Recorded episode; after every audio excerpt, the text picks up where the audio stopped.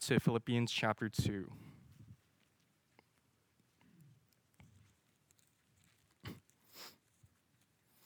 And we are going to be in verses 14 to 18 tonight. Philippians 2, 14 to 18.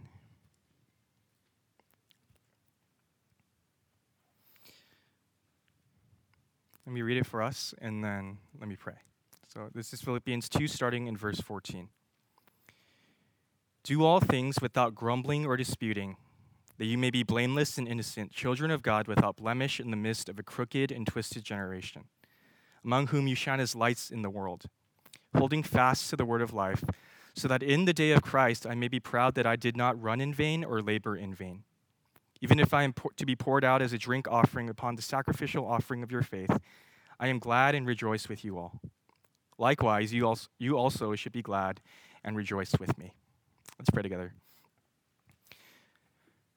Father, as we turn to your word now, um, we trust that as you say in your word, that your word does the work, that it doesn't return to you uh, without having accomplished its purposes. I mean, you know that one of those purposes is to make us more like Christ. And so as we listen to your word now, God, we, we pray that you would do that, that you would use the preaching of your word uh, to make us more like Christ. Pray this all in Christ's name. Amen. well, in his book, Games People Play, uh, there is a psychiatrist named Eric Berne uh, who describes this thing that he calls the yes but communication pattern. Okay, yes but communica- communication pattern. First, one person states a problem. Next, the other person responds by offering suggestions, possible solutions for how to solve it. And to that, the first person then responds, Yeah, but, and proceeds to shut down any solutions that are offered. And maybe you know someone like that. Maybe you are that kind of person, the yes, but kind of person. Um, they're not really looking to solve their problem, right? They're just looking to complain. They just want to be heard. Uh, they just want to get airtime to kind of express their grievances. And Berne calls them uh, the term help rejecting complainers.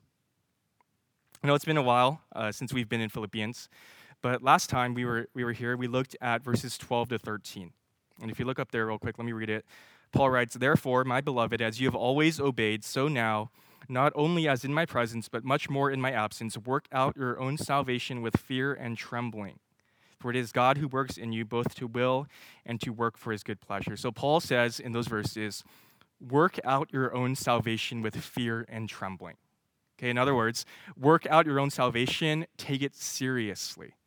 And the gospel of grace, Paul teaches us in those verses, is not opposed to effort right? It's not opposed to our activity in the Christian life.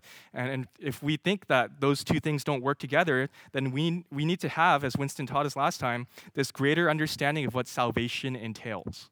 That salvation is not just referred to the moment in which you were saved from hell, but salvation is the entirety of your life, that even now, God is saving you as well. And yet, from those two verses, we learn that that doesn't negate God working in us right? We work out our salvation and God works in us. We work and God works. Okay, live out the Christian life. Work out your own salvation. And if I were to ask you now, what does that look like practically? Okay, what, is, what does it mean to work out your salvation? What would you say? Like, if that were the main point of the sermon, work out your own salvation with fear and trembling, what would you give for application? How would you follow up Paul's really general command? Would you say, work out your own salvation with fear and trembling by reading your Bible every day? Or would you say, uh, work out your own salvation by praying without ceasing, by preaching the gospel, uh, by evangelizing, by being part of the local church? What would you say? Well, as we arrive at our passage tonight, it's a bit surprising, I think, how Paul follows up what he just said in verses 12 to 13. And he says, Work out your own salvation with fear and trembling. And the first specific application that he gives is what? Do all things without grumbling or disputing. Do all things without grumbling or disputing. And yet, not only is Paul's command uh, someone unexpected, right? It, it's not the first thing we would uh, expect to hear following that gigantic statement that Paul just made. But the more you think about it, what Paul says seems like an impossible thing to do.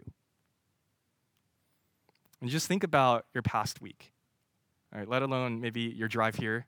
How many times did you grumble in your heart? How many times did you complain this week? Either in, with your words or in your heart. Oh, why did it rain so much this week? Or how is this thing so expensive? Why are uh, people so terrible at merging on the freeway? Why is it so hot in here? Why is it so cold in here? Why must that person insist on talking on speakerphone? Why can't they just plug in like headphones or something? Why is this line moving so slowly? Why does this professor have to assign us so much lecture material? Where is my food? I ordered like 20 minutes ago. From traffic to long lines to service at restaurants to people, politicians, weather, inefficiency, people at church, worship songs, um, having too much to do, busyness, right? Or having too little to do, being bored. We quite possibly complain about literally everything. One New York Times writer put it like this This is the beauty of the time in which we live. Everything is terrible, no one is happy, and now we have more outlets than ever into which we can spew the litany of meaningless trespasses against us. There is more than ever to complain about, and also more reason than ever to believe your complaints might actually do something. Now, with all of that in mind, I think it is especially relevant, especially necessary for us to hear what Paul has to say. And the world has its opinions on complaining, um, and not all of them are untrue. Okay, like you, I did this this week. A quick Google search, complaining, will turn up a, a dozen or dozens of psychology articles, and they'll tell you that if you complain less, you'll be a happier person. I, I totally could have told you that. The world will teach you that no one likes to be around a complainer. That is totally true. But the world will also take complaining and it will call it something else. It will call it uh, pet peeves or venting or getting something off your chest or advocating for something, or even it will tell you that it is a God given right. That if you don't like something, you need to make your voice heard because that is what is going to affect change. Now, when it comes to the topic of complaining as believers, for us, we need to be letting God's word, rather than the world's wisdom, teach us and search us and examine our grumbling hearts. In fact, that's one of the main points that Paul is making in his passage. He says that living a life that is free of grumbling, of complaining, is a testimony that we are distinct and we are different from the world. So we need to be looking to Scripture and specifically in this passage, this is our key idea uh, for tonight. We learn that a life free of complaining shines brightly the reality of God's work in our lives in a dark world. A life free of complaining shines brightly the reality of God's work in our lives in a dark world. Uh, have three points for us, a lot of subpoints, um, but first point is this what the command do all things without grumbling or disputing do all things without grumbling or disputing. Listen, verse 14. And we'll get to the reasons that Paul gives us to stop complaining in a bit, but I think first it's important for us just to look at what Scripture says about complaining itself. Okay, uh, those two words there. First, grumbling. Um, grumbling literally means an utterance made in a low tone of voice. Okay, it's like, you guys know what that's like. It's whispering complaints, it's muttering under your breath, it's making negative comments about others behind their backs. Um, that's what Paul is referring to uh, by grumbling here. And, and, that other word, disputing, um, other translations uh, use the word quarreling. Uh, it's similar to, to grumbling, and it, it, describes this verbal exchange that takes place when conflicting ideas are expressed. Okay, so disputing kind of takes place uh, against two people who have different opinions, who, who see things differently, and it's debating in ways that are divisive to the church. Now, both of these words, grumbling and disputing, deal with interpersonal conflict. That you grumble and you dispute with other people around you. And so Paul writes this to the Philippians, presumably because this was taking place in the church. That people were grumbling and they were disputing about and against one another. And throughout this letter, uh, we've already seen Paul emphasize unity right? He, he talks about unity all throughout the letter. And later on uh, in chapter 4, verse 2, he actually mentions these two ladies by name. He tells them, hey, you two, like, get along, right? Be reconciled to one another. Learn to agree with each other. Uh, later on in chapter 4, Paul is going to talk about learning contentment, which is there's definitely contentment uh, underneath uh, grumbling. But for now, I think we can just define grumbling and disputing maybe broadly as expressed discontentment. Expressed discontentment. Now, I don't really, I don't think I really need to define it for you guys any more than that. Um, I think the hard part is not defining it, but convincing us from Scripture that it's something we need to take seriously. Right? That this is a real problem that we need to take seriously. Uh, look at what he says. He says, "Do all things." Okay, do all things. It's the same phrase that Paul uses in 1 Corinthians 10:31. Uh, that's a, a famous verse. Whether you eat or drink or whatever you do, do everything for the glory of God. Okay, and, and when you think of that verse, you think of like every single thing in your life, right? From the smallest things to the biggest things. Do all of that for the glory of God. And in the same way, Paul says, do everything with the right attitude, do everything without grumbling or disputing. So this is something active, right? That word do. This is something we have to put into practice. So it's active and it's comprehensive. It says all things. Every dimension of your life needs to be done without grumbling or disputing. And yet, complaining for many of us is so easy to do, and it's so difficult to stop doing, and it is so subtle that we don't give much thought to it. And maybe some of you uh, even assume that because we all do it so often, that it's not all that bad. Right? Everyone complains, and so like it's actually maybe okay. Now, if you were one of the original recipients of this letter, those words there, grumbling and disputing, would immediately take you back to the Old Testament and they would uh, make you think actually of the story of Israel. More specifically, Paul uses those particular words because he wants us to think about uh, this specific story, the wilderness generation who had wandered in the desert. Okay, you can read about that uh, in Exodus chapters 15 to 17, um, also in Numbers chapter 14 to 17. And he wants to point us back to the example of Israel because the example of Israel in the wilderness and their grumbling shows us how serious this sin is. In fact, uh, Paul actually uses Israel as an example for the same point elsewhere in 1 Corinthians 10, verse 10. This is what he says in that passage, 1 Corinthians 10 10. He says, We must not put Christ to the test, as some of them did and were destroyed by serpents, nor grumble, as some of them did and were destroyed by the destroyer. Okay, so twice he uses Israel as this example of don't grumble because there are serious consequences to your grumbling. Now, we don't have time to look at all the passages um, because Israel grumbled a lot.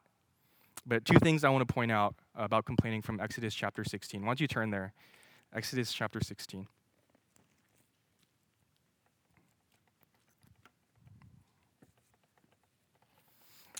First thing I want to point out from this passage is that uh, complaining forgets and distorts. Complaining forgets and distorts. In uh, Exodus 14, two chapters back, it is the account of God leading the Israelites across the Red Sea in their exodus from Pharaoh and slavery. Okay, this super miraculous God redeeming them, delivering them from their enemies, parting the Red Sea, allowing them to walk across on dry land. That's all in Exodus 14. Exodus uh, chapter 15, uh, Moses has this amazing song of praise in which he exalts God and, and this, uh, this crazy work of salvation. Chapter 16 takes place less than two months after all of that happened. Okay, and listen to how they talk. Verse 2. And the whole congregation of the people of Israel grumbled against Moses and Aaron in the wilderness. And the people of Israel said to them, would that we had died by the hand of the Lord in the land of Egypt, when we sat by the meat pots and ate bread to the full, for you have brought us out into this wilderness to kill this whole assembly with hunger. So just think about what they're saying for a second. They just told God it would have been better if we just died in Egypt because there like we had it all. Life was good. We were feasting, meat pots, bread to the full. God, why did you bring us out into the wilderness? Moses, why did you lead us here? Or did you do that just to kill us with hunger? This is total revisionist history. These Israelites, they hadn't experienced pleasure and prosperity in Egypt. If you know their story, they were under the yoke of slavery right? It was life was hard for them. They were being oppressed. Moses hadn't led, in, hadn't led them out into the wilderness to die. No, God had redeemed them from their slavery in order to bring them into his promised land, the land that, that God said was flowing with milk and honey. So they got it all twisted. And the crazy thing is, if you read through these passages, God uh, actually grants the Israelites whatever they're complaining about. So first they complain about, uh, they say that the water is bitter. And so God grants them a sweet water. And so they start grumbling after that that uh, they're hungry, right? And so God, He rains down bread from heaven every single day. They don't have to work for it. God just rains down bread for them. And shortly after that, they, they, start, they have all this bread around them, but they start grumbling that manna's boring, right? Like, we just eat manna all the time, manna, manna, manna. I'm, we're so bored. Where's the garlic? Where's the meat? We used to have all this garlic in Egypt, and so they start grumbling about the manna. And so we see that complaining forgets and distorts. It forgets and distorts. It is spiritual amnesia. It re- reimagines the past.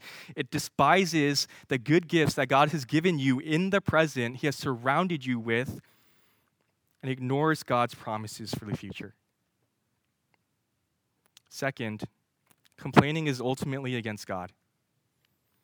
It says in Exodus 16, verse 2, that the whole congregation uh, grumbled against Moses and Aaron, right? So they, they come to these two leaders and they bring their complaints to him. But a few verses later, look at what Moses says in verse 8. He says, Your grumbling is not against us, but against the Lord. Not against us, but against the Lord. See, all grumbling is ultimately theological, that it is God focused. God directed. To complain about the weather to a friend or a coworker is to complain about the weather that God controls and that He has ordained. To complain about this situation or circumstance in your life is to question and to disrespect God's authority and providence. It is to distrust God's kind and loving rule over your life.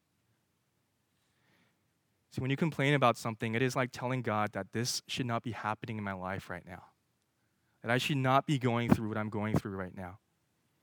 We're telling God that He got it wrong, that we can rule our lives and this universe better than He can. In our complaining, we are saying that our kingdoms of self, these little kingdoms of self, are more important than His kingdom. And so let me ask you what are those things that you tend to grumble about the most? What are those things that you tend to grumble about the most? Is it school, work, certain people in your life, busyness, boredom, not getting enough sleep, daily inconveniences of life like the weather, traffic, inefficiency, slow Wi Fi? Maybe as you think about it now, you realize that you complain often about certain things, and it's like you don't even really mean to, right? Like it's just a way to be funny or it's just a passing comment. Like, I don't think I'm really all that upset about Mondays, but I complain about them all the time. Well, is that showing you something about your heart? Right? Is that something you actually need to deal with? Could, it, could that be revealing something about what matters most to you, whose kingdom you are really serving? Could your complaining be revealing to you areas of your life in which you have questioned God's kingdom because it goes against your own kingdom? I know so far uh, I've mostly been mentioning more kind of day to day, seemingly trivial things that we complain about. But maybe for you, the things that you tend to complain about are about the most are, are a lot more significant than the weather, than traffic, than slow moving lines. Maybe what you complain about the most is uh, the imperfect family that God put you in, or your singleness, or where you are in life compared to all of your friends. Maybe uh, you complain about how God made you, uh, your personality, your, your body type, or the way that you look, or uh, maybe even uh, like a disability, a handicap that you have. Does, God, does Paul's command to do all things without grumbling or disputing mean that we can't talk about all of those things, even in a way that is raw and honest to God? Does Paul simply call us to plaster on a smile in whatever circumstance? No, I think in Scripture we see that there is this biblical category for lamenting. Right? There's a way that we can talk about our hardships uh, and bring our questions to Him. You see that in Psalm, you see that in Job, uh, you see that in Lamentations. In fact, God invites our lamenting to Him. But whereas grumbling and disputing come from this heart of pride, where we are challenging God's rule, biblical lament comes from this posture of humility. Lament takes place in the context of this personal and this intimate relationship with God as we speak to Him. Okay, with God as we speak to, to Him. And lament moves in a certain direction. Uh, Tremper Longman, he, Longman, he's a commentator, he says this The general teaching of Scripture is that a more mature level of suffering is to move from lament to confidence. Okay, so we're going somewhere, it's directional. So, as you think about those things that you complain about the most, what does your complaining say about who God is? What does your complaining say about who God is? Have you forgotten God's promises in His Word? Have you rejected uh, His goodness and His care? So that's the what. Do all things without grumbling or disputing. Why? Point number two. For the sake of your character and your witness. Okay, your character and your witness. You can flip back to Philippians 2, uh, verse 15. Paul says, that you may be blameless and innocent, children of God without blemish in the midst of a crooked and twisted generation among whom you shine as lights in the world. So, uh, the big idea here in verse 15 is that living a life free, com- free from complaining says something about who you are. Okay, it says something about who you are. It affirms your identity as children of God and it sets you apart from this world. And so we'll look at that in two parts. First, complaining and your character. A life free of complaining testifies to the reality of the gospel's work in your life. Now, as we consider these verses, I think it's interesting that after having commanded us to, Paul says, do all things right? But after that, he doesn't actually specify anything that we're supposed to do. He doesn't give us like an action item. As one commentator puts it, Paul does not outline a course of action, but he calls for a kind of action. That he does not specify a rule of life, but a sort of person. He focuses not on social involvement, but social contrast. In other words, as you look at verse 15, I hope you realize that Paul's descriptions here are getting you to consider your character. Okay, your character. You see, our complaints aren't just words from our mouths, but they reveal the attitudes of our hearts. You can't separate what you say or something that you do from who you are. And complaining, I think, maybe more than uh, many, many of the other things that come out of our mouths, uh, maybe more than a lot of the things that we speak with others, complaining really, really reveals what's happening on the inside right? Why? Because complaining is automatic, you do it without thinking. And what comes out of your mouth when things don't go your way shows what you really care about and what kind of person you really are. So it shows something about your character, but let me say this it works the other way around too. Okay, so complaining reveals our character, but also shapes our character. Complaining is not a freeing habit.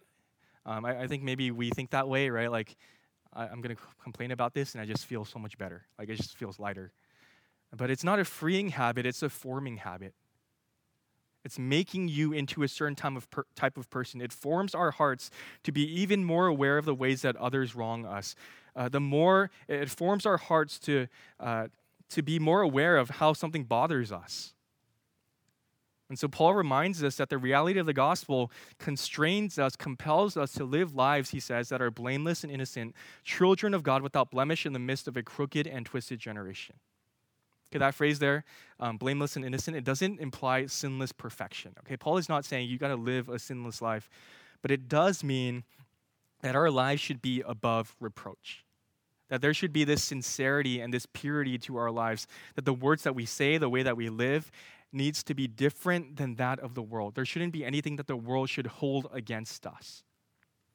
And if you look at verse 16, Paul even attaches this uh, eschatological significance to his command to stop complaining. Like, look at what he says. He says, uh, So that in the day of Christ I may be proud that I did not run in vain or labor in vain. In other words, uh, the, the nature of their sacrifice to God, right? If their lives are a sacrifice to God, the nature of that sacrifice on that last day depends on their obedience to this command. So, living out a life that is free of complaining is indispensable to the outworking of your salvation. I think another implication of why uh, Paul mentions the last day is that as believers, we know that's what we're looking forward to, right? Like maybe for you, uh, you are in a situation where the past was is better than what you're going through right now. And that might be true of your situation, but as believers, we know that we are not looking to the past, we're not looking to the present, we are looking to the future. That the best is yet to come, that this is not all that there is. It's the coming day of Christ that enables us, as Paul says back in chapter 1, to consider uh, dying as gain. And yet, it is the coming day of Christ that also empowers us to live in the present without grumbling. We know that the best is yet to come. Second, complaining in your witness. Life free of complaining is a powerful testimony of the gospel to the lost. Okay, so Paul says that you are in the midst of a crooked and a twisted generation. And that phrase there, uh, crooked and twisted generation, it comes actually from the Old Testament, from Deuteronomy 32, verses 4 to 5. 32, 4 to 5. Uh, and in that passage, it actually describes Israel, okay, the people of God, because of their rebellion against him.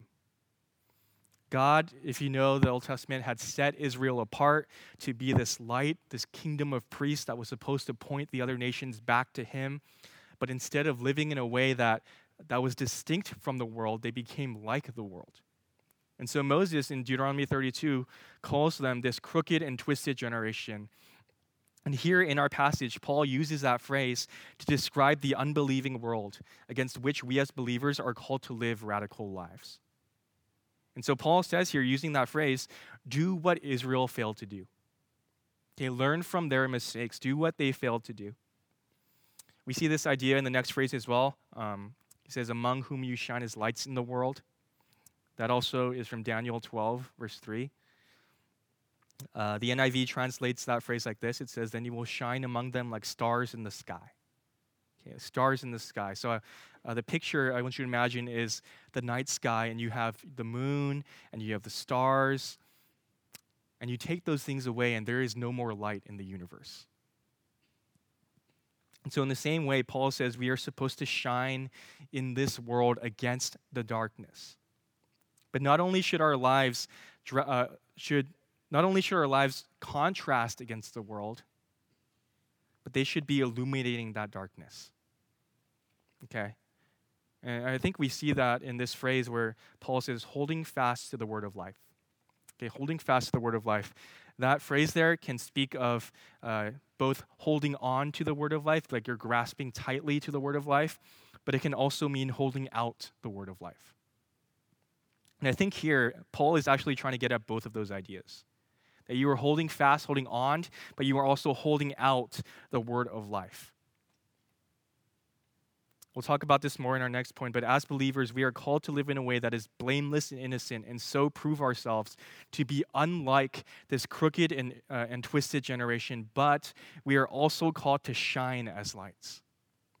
We are called to hold out the word of life to a world that needs to know the gospel. And so, when you think about your complaining, does that motivate you to put off grumbling? That it is evangelistic it is a means of preaching the gospel. The gospel and lost souls are at stake in our complaining. And when it comes to this in particular, we choose to act differently when there is opportunity to grumble. I think there is this really unique opportunity to make the gospel known. That whether or not we do all things without grumbling or disputing either helps or hinders the advance of the gospel when you think about it, complaining is universal currency, isn't it? It's like there's this uh, like instant camaraderie when we are around other people who are complaining about the same thing that we are. Uh, one example I think of is like jury duty. Okay, have you guys ever done jury duty? Like you're sitting in the waiting room and no one is happy to be there. Okay, um, but when the person like announces you're you know like you're the lucky group, everyone's dismissed like everyone is super happy, you know, like high fiving each other, like, yeah, you know, we're dismissed for jury duty. We all hate this civic duty. We're happy to get out of here. And there's this camaraderie because like everyone's complaining about jury duty. Right? And that's what happens in this world. And so, knowing that, knowing that complaining is this kind of thing that brings people together, I want, you, I want to just point out two big areas for us to be mindful of of our witness when it comes to complaining. Okay, first one is this work. When I was working for a little bit after college, one of the cheapest, easiest conversation starters uh, with my coworkers was just to complain about how work was. And just think about what you're doing. Think about the message that you're sending when you do that. Right? Think about what, what uh, worldview of work you're sending. Think about what you're saying about the gifts that God has given you when you complain about work. Right? Think about what, uh, what message you're sending about what you live for when you complain about your work and when, when you so eagerly uh, look forward to the weekend. So that's the first thing, work. And I think some of you guys will experience that uh, very soon. But second thing is, uh, second area is, is people. Okay, what about grumbling and gossiping about other people? I think unfortunately, uh, this probably happens way too often in the church and even among fellow believers. And I think uh, the bad thing is that we've gotten pretty good at it right? We say things like, oh, I have this prayer request to share with you, right? Can, I, can you pray for this certain person? Because they're like, yeah, yeah, yeah, you know, you start complaining about them. And these occasions for grumbling about others have become opportunities where he, we have spoken in a way to tear down rather than to build up, where we have spoken poorly of others, uh, not to them, rather than moving towards them. Let me just say that uh, there will inevitably be occasions for grumbling against others. Right? There will be things to grumble about, perhaps even really legitimate things. After all, people are sinners. But you need to be more careful about guarding your heart and your mouth when it comes to grumbling against other people? I hope you realize that complaining is uh, extremely contagious. Right? And maybe you guys understand that. I've, uh, I've worked a couple of customer service jobs. I, wor- I worked at uh, the post office in Ackerman for you guys who went to UCLA. Um, and then I worked at a coffee shop. And so, uh, two customer service jobs, and, and, both these places were talking about people, uh, one, like who are already upset at the post office, right? No one walks in happy to the post office. And then we're talking about people who haven't had their coffee yet in the morning. And sometimes people will complain to me, and of course, you know, like doing customer service, you're supposed to be courteous, you're supposed to be nice, and all that stuff. You, you try to help them out. But once they're gone, like what do I do? I turn around to my coworkers and I complain about them to my coworkers. Right? It is extremely and dangerously contagious. And the same thing happened with Moses and the Israelites. When people sinfully grumbled against Moses, Moses was, was tempted, and he did. He grumbled about the people against God. And so, knowing all of that, ask yourself what message are you preaching with your complaining? What message are you preaching with your complaining? If our conversations with our unsafe friends are taken up by petty complaints about life's inconveniences, then we are acting like this world is all that really matters. Now, when we complain about others, we are preaching a message that we are more superior, that, that we are more righteous than the people that we're slandering. Ask yourself are you distracting others are you helping others to see God's goodness and greatness? Are you helping or are you hindering? What if you stopped complaining and used all of those words to speak about Christ instead? Last point here, number three, how to combat complaining. Look at verse 16. Paul says, holding fast to the word of life, so that in the day of Christ I may be proud that I did not run in vain or labor in vain. Even if I'm to be poured out as, a, out as a drink offering upon the sacrificial offering of your faith, I am glad and rejoice with you all. Likewise, you also should be glad and rejoice with me. Now, as we, as we think about this last point, how to fight complaining, uh, I think the question that we need to ask ourselves is not just how do I stop grumbling? Like, how do I stop saying these things? But how do we become the kinds of people who don't grumble? And two subpoints for us here. First, we combat complaining by holding fast to the Word of God. Holding fast to the Word of God. In John 6 66, um, it says that many of Jesus' followers, there's this point in his ministry where many of them are turning back and they're actually walking away from, uh, from Jesus. And so Jesus, he turns to his disciples and he asks them, Hey, do you guys want to go as well? Like, do you want to just walk away from me? And Peter responds by saying this He says, Lord, to whom shall we go? You have the words of eternal life. To whom shall we go? You have the words of eternal life. That's what it means to hold fast to the word of life. You're not going to go anywhere else. You are staying yourself on the word of God. You're not going anywhere. Is that true of your life? If you recognize that you are prone to complaining, that you often have a difficult time having a joyful and a grateful attitude about things, how often are you going to God's word to correct your understanding, to correct your attitude? See, when we do live a life that is free of complaining, you, we are testifying to this watching world that you believe that God's word is steadier, it's more reliable, it's more sure, it's more accurate and correct than your circumstances or your emotions. For example, when you choose to love others without grumbling, you are testifying that you are holding fast to the truth of John 15, 13, where it says that no that, that greater love has no, uh, no one than this, that someone laid down his life for his friends. When you choose to give generously of your resources without grumbling, you are testifying that you are holding fast to the truth of Acts 20, 35, where Jesus says it is more blessed to give than to receive. When you endure trials without grumbling, you are testifying that you are holding fast to the truth of 2 Corinthians 4:17, Romans 8:18, where it says that this light momentary affliction, the, the sufferings of this present time, they are preparing us for this eternal weight of glory beyond all comparison, that it's not even worth comparing the glory that is to be revealed to us. When you study without grumbling, you're testifying that you're holding fast to the truth of 1 Corinthians 10:31 where it commands us that whether we eat or drink and whatever we do, do it all to the glory of God. Living a life that is free of complaining testifies to you holding fast to the Word of God. So let me just give you a couple uh, practical applications here. One, uh, fuel your faith with key passages from Scripture that you can meditate on, that you can return to often, and that you know well. Fuel your faith with key passages from Scripture that you can meditate on, that you can return to often, and that you know well. And I know Pastor Kim, he uses that phrase a lot. Um, and it's like just one of those things that you like you agree is a good idea, right? But maybe you never actually get around to doing it. Well, if you're not intentional about it, it's never going to get done. And if grumbling and disputing is at the heart of it, this functional forgetfulness of God's word and his promises, then even more reason that we need to be equipped with Scripture, right? Even more reason that we need to be constantly meditating on it rather than everything that is going wrong in our lives. Second, here's just some questions to ask yourself when you feel like complaining. First, what do you deserve? Ask yourself, what do you deserve?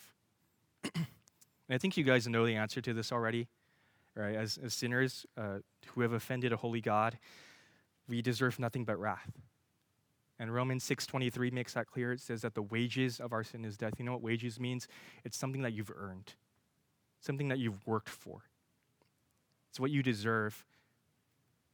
So as you think about that, why do you deserve this line to go faster? Why do you deserve this person to act a certain way?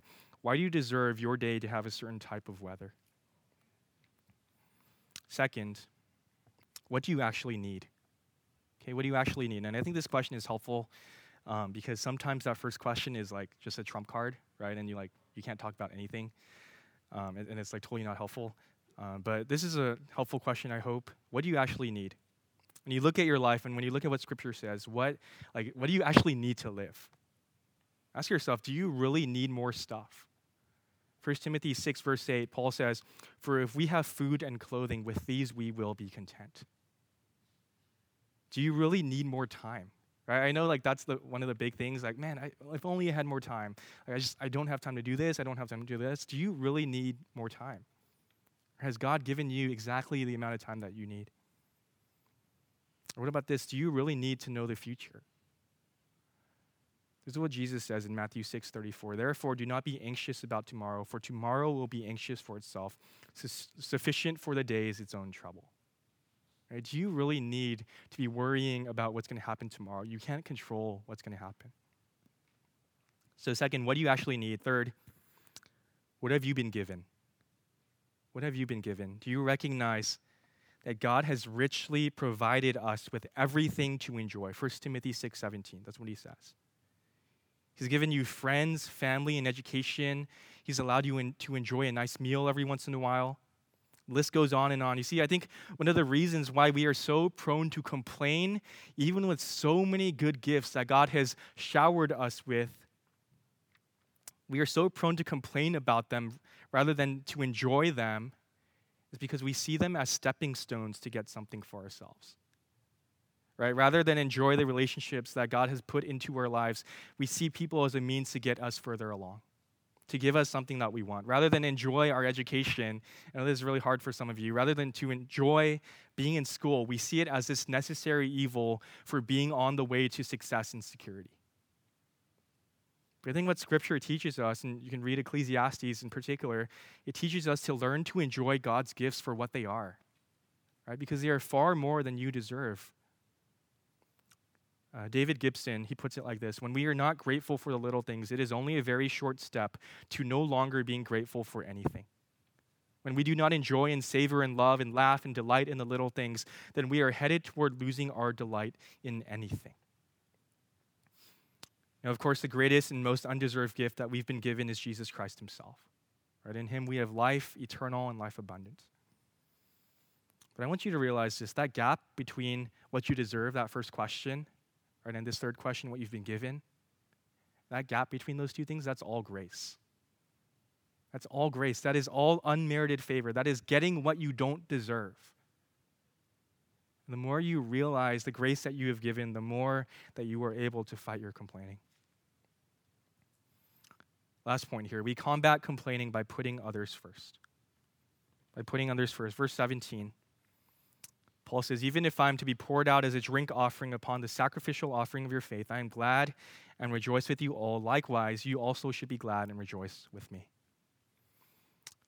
I hope you guys have seen this uh, throughout our study so far in Philippians, but um, I think one of the big things that has really stood out to me is how this devotion to the gospel for Paul just totally transforms the way that he sees all of life. Right? He is so about the gospel that, that suffering for him is an occasion for joy. He is so about the gospel that he can say that dying is, is gain. That whatever time he's been given here on earth is Christ. And that he can count others as more significant than himself. And I think that's what we see here in verse 17. Uh, here, Paul describes two types of sacrifices in the Old Testament. You had the main sacrifice, which was the animal, uh, and there were a variety of other sacrifices on top of that. But the one that he mentions here is the drink sacrifice. And this was a more insignificant sacrifice that was poured on top to kind of finish it off.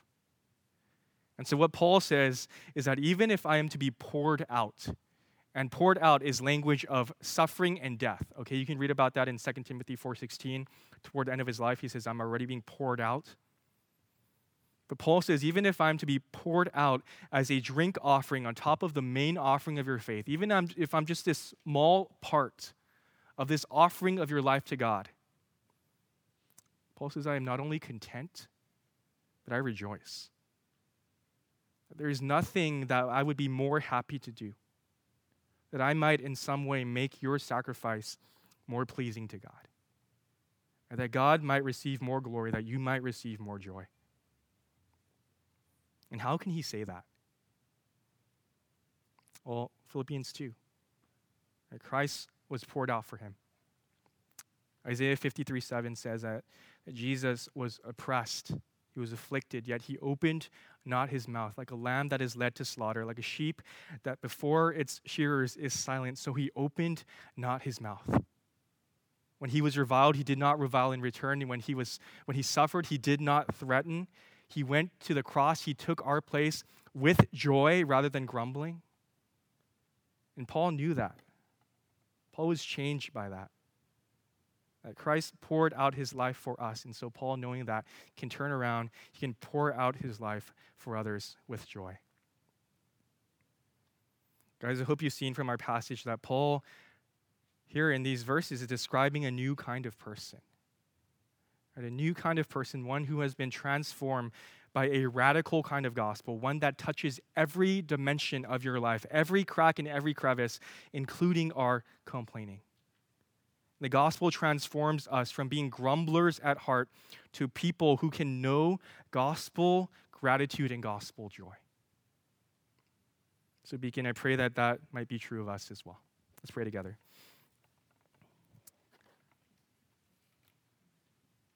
Father, what a necessary passage for us to hear. God, we know that we are so prone to the sin of grumbling that we underestimate it. We are so guilty of it. Um, and we don't recognize, I think, oftentimes just what we're doing, or that we are um, complaining against you, that we, we are telling you that our rule, our kingdom is better than yours, that we are hindering our witness of the gospel to others. So, Father, we ask for your forgiveness. We ask for the power to change. Ask for transformation by the gospel. Pray for our small group times that they would be beneficial, that they would serve us toward that end. God, we thank you and we pray this in Christ's name. Amen.